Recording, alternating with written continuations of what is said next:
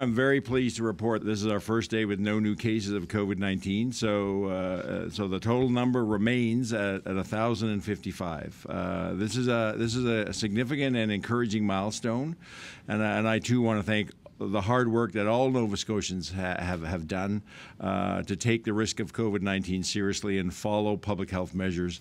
And I want people to know that uh, both the Premier and I fully recognize that the, the, the, challenges that it has presented for individuals and families and, and businesses, that we're, we're very much aware of that. It hasn't been easy, uh, and, but we are seeing positive results. So, again, thank you to everybody. Uh, this time we have uh, one long term care home with active cases of COVID 19, that is Northwood, that now has uh, uh 10 residents and four staff uh, who are, who are on, ongoing active cases. So even in Northwood, uh, they continue to show progress.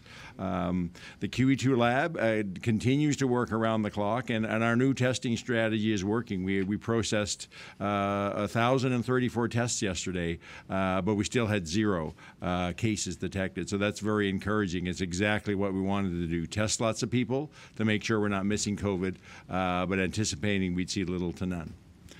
We now have eight individuals in hospital, uh, three of those in the ICU.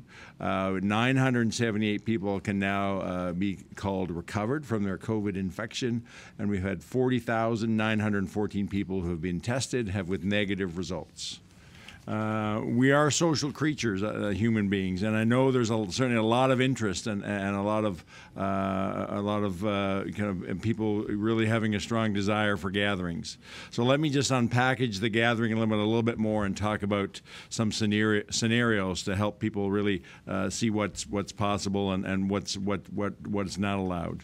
Uh, when we say gathering, gathering, we mean things like social gatherings on your deck, in your house, or at the park. We mean arts and culture events like dance recitals, theater performances, and festivals. We mean faith gatherings and special events like weddings and funerals.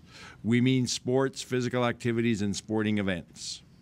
With the new limit the Premier has just announced, gatherings can now happen in groups of up to 10 people, but social distancing of at least two meters must be, uh, must be maintained.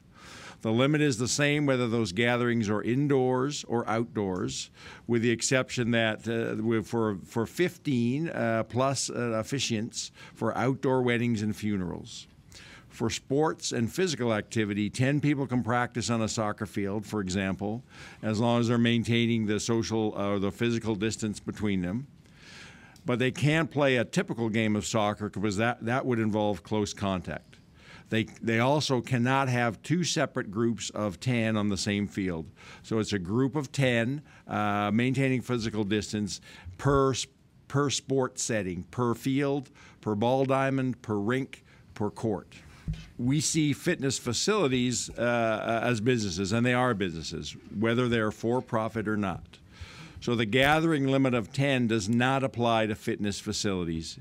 Instead, they, like all other businesses, they must have a plan that addresses how they control numbers to ensure social distancing, uh, among other things like hand washing uh, uh, and, and, and increased hygiene. However, if a sports team rents the soccer field or the gymnasium at a fitness facility or, rent, or, or, a hockey team rents a rink, that team is subject to the gathering of 10 so the entire team cannot be on the soccer field or in the gym or on the ice surface. For faith gatherings, aside, uh, along with the drive in services that have already been in place, 10 people can gather, uh, keeping uh, the so physical distance between everybody, and that's indoors or outdoors.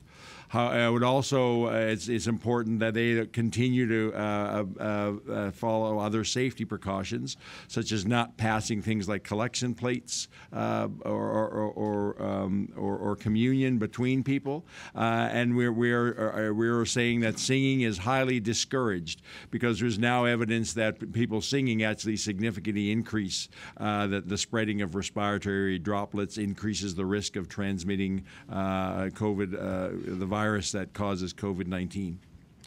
While many arts and culture events uh, tend to be larger, uh, there may be some that can function with 10 people and physical distancing. And if they can, those are okay as of today. For example, if it makes sense for a, have a musician host a small performance with nine other people, all maintaining physical distancing, that would be fine. As I've said, for weddings and funerals, you can have the, the gathering of 10 indoors, 15 outdoors, plus, offici- plus a, a, an officiant. Um, it's it, it, I realize that certainly at weddings that uh, there's a lot of there, people want to have a lot of other service providers such as photographers, musicians, DJs, and food service. Uh, it's I hate to be a damper on the on these joyous events, but at this time uh, we need to make sure that the, the numbers are limited. So uh, the officiant is the only extra person, and if you want a photographer or a DJ or something like that, they would be included in your number of 10 indoors or 15 outdoors. This gathering limit also applies to businesses whose core function is creating gatherings. So businesses of this nature, like theaters, concert halls, sporting events, uh, at this time they can only operate with groups of 10 people and maintaining physical distancing it's important to emphasize that in, in all these scenarios, we're saying physical distancing is, is, is, is needs to be required. Uh, there is the exception, though, if people are, even, even if, as long as you're respecting the numbers, that if there are people within the same household or the same household bubble as part of that number of 10, they do not have to maintain physical distancing amongst themselves, but they have to maintain physical distancing from people who are not in their household or household bubble. I do want to mention two things that are not changing today. The first is the requirement to self isolate for 14 days when people enter Nova Scotia. This requirement will continue for the time being, and we will we're ongoing assessment of the necessity for that. Uh, but recent experience in New Brunswick just illustrates how important these requirements for self isolation coming into the province remain. We are also not expanding the household bubble at this time. We are watching our epidemiology and will consider expanding the way that people can have close social, social inter- interaction uh, when we see how this first stage in the reopening is, uh, is going. It's uh, very important that we don't uh, introduce too much risk of COVID 19 at any one time, and we have the capacity to monitor the effect of any steps on the epidemiology. I recognize that this is a lot for people to digest, uh, and that, that the things we have announced this week uh, are certainly not a one size fits all solution for everybody. Uh, different settings and activities have different levels of risk, and we've had to take that into, into consideration and look at those different uh, levels of risk at a, at, a, at a setting by setting or sector by sector approach. Uh, the risk things that we look at are the, the, the number and how people are, are getting together, uh, the chance of, uh, of close contact, uh, the ability, the level of control that could be maintained as, as you bring people together, the type of, uh, of setting that if there, for instance, things that actually have a lot of loud noise and people have to talk louder, they can facilitate spread of, of the virus. Behaviors such as alcohol consumption, which, which create the, the lowered ability for people to maintain the necessary public health measures. All those things have factored into the decisions around w- what was announced today and what is what was announced uh, uh on Wednesday. I know that some of this is confusing. That people say, well, why can I? I can go to a restaurant with, and there be uh, 10, 20, 30 people uh, in that restaurant, depending on the size of the restaurant, as long as, long as the tables are kept apart. But the, that seems to be okay, but they can't go hug their grandkids or they can't practice with their entire soccer team.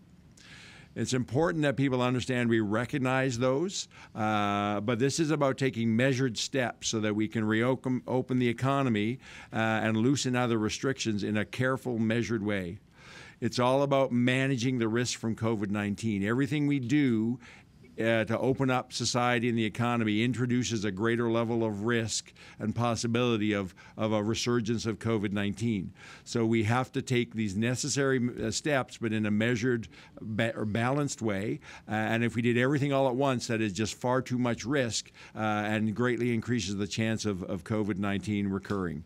It is not gone, even though our epidemiology looks very good. It is still here and is, is still in, uh, uh, circulating in other parts of the country and internationally. And as I've said previously, the way we respond to these changes, it's part of actually our new normal for the long term, living with COVID 19. uh, it's again, I know coming out of this, people are going to have a lot of questions and and and and say, well, the, the, the, situation A and situation B, there's just inconsistency between them.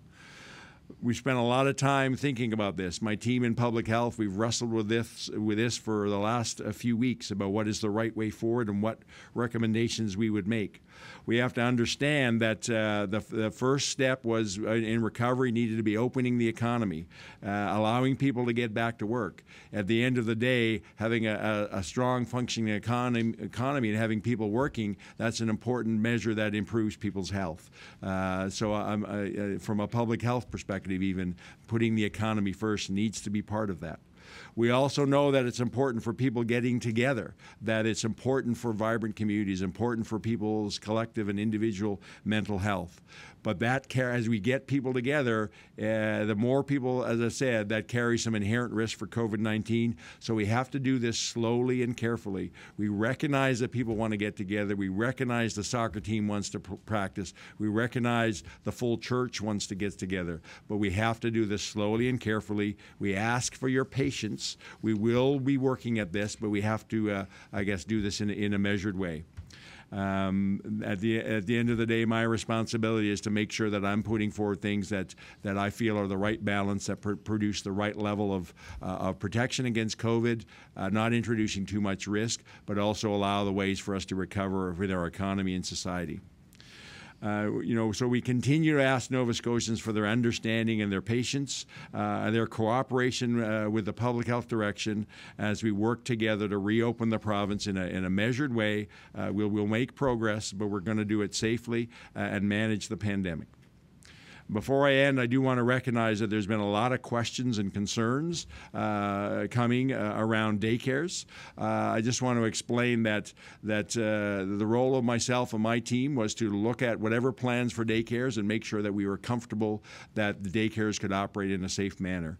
We received information earlier this week that unfortunately did not have the sufficient detail uh, that would allow an individual operator to uh, to to take all with full understanding of all the specific steps they would need to take to actually open the daycare in, in an appropriately safe manner.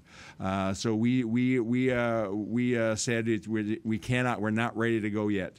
Uh, so we continue to work to provide uh, on providing this level of detail necessary for daycares um, that they can reopen as soon as possible uh, in, in, in a safe manner. our target is for June the 15th, but I want the people to understand that the, the first priority priority from, from my office and the first priority on our recommendations to government that must be that we have to protect the health and safety of children first.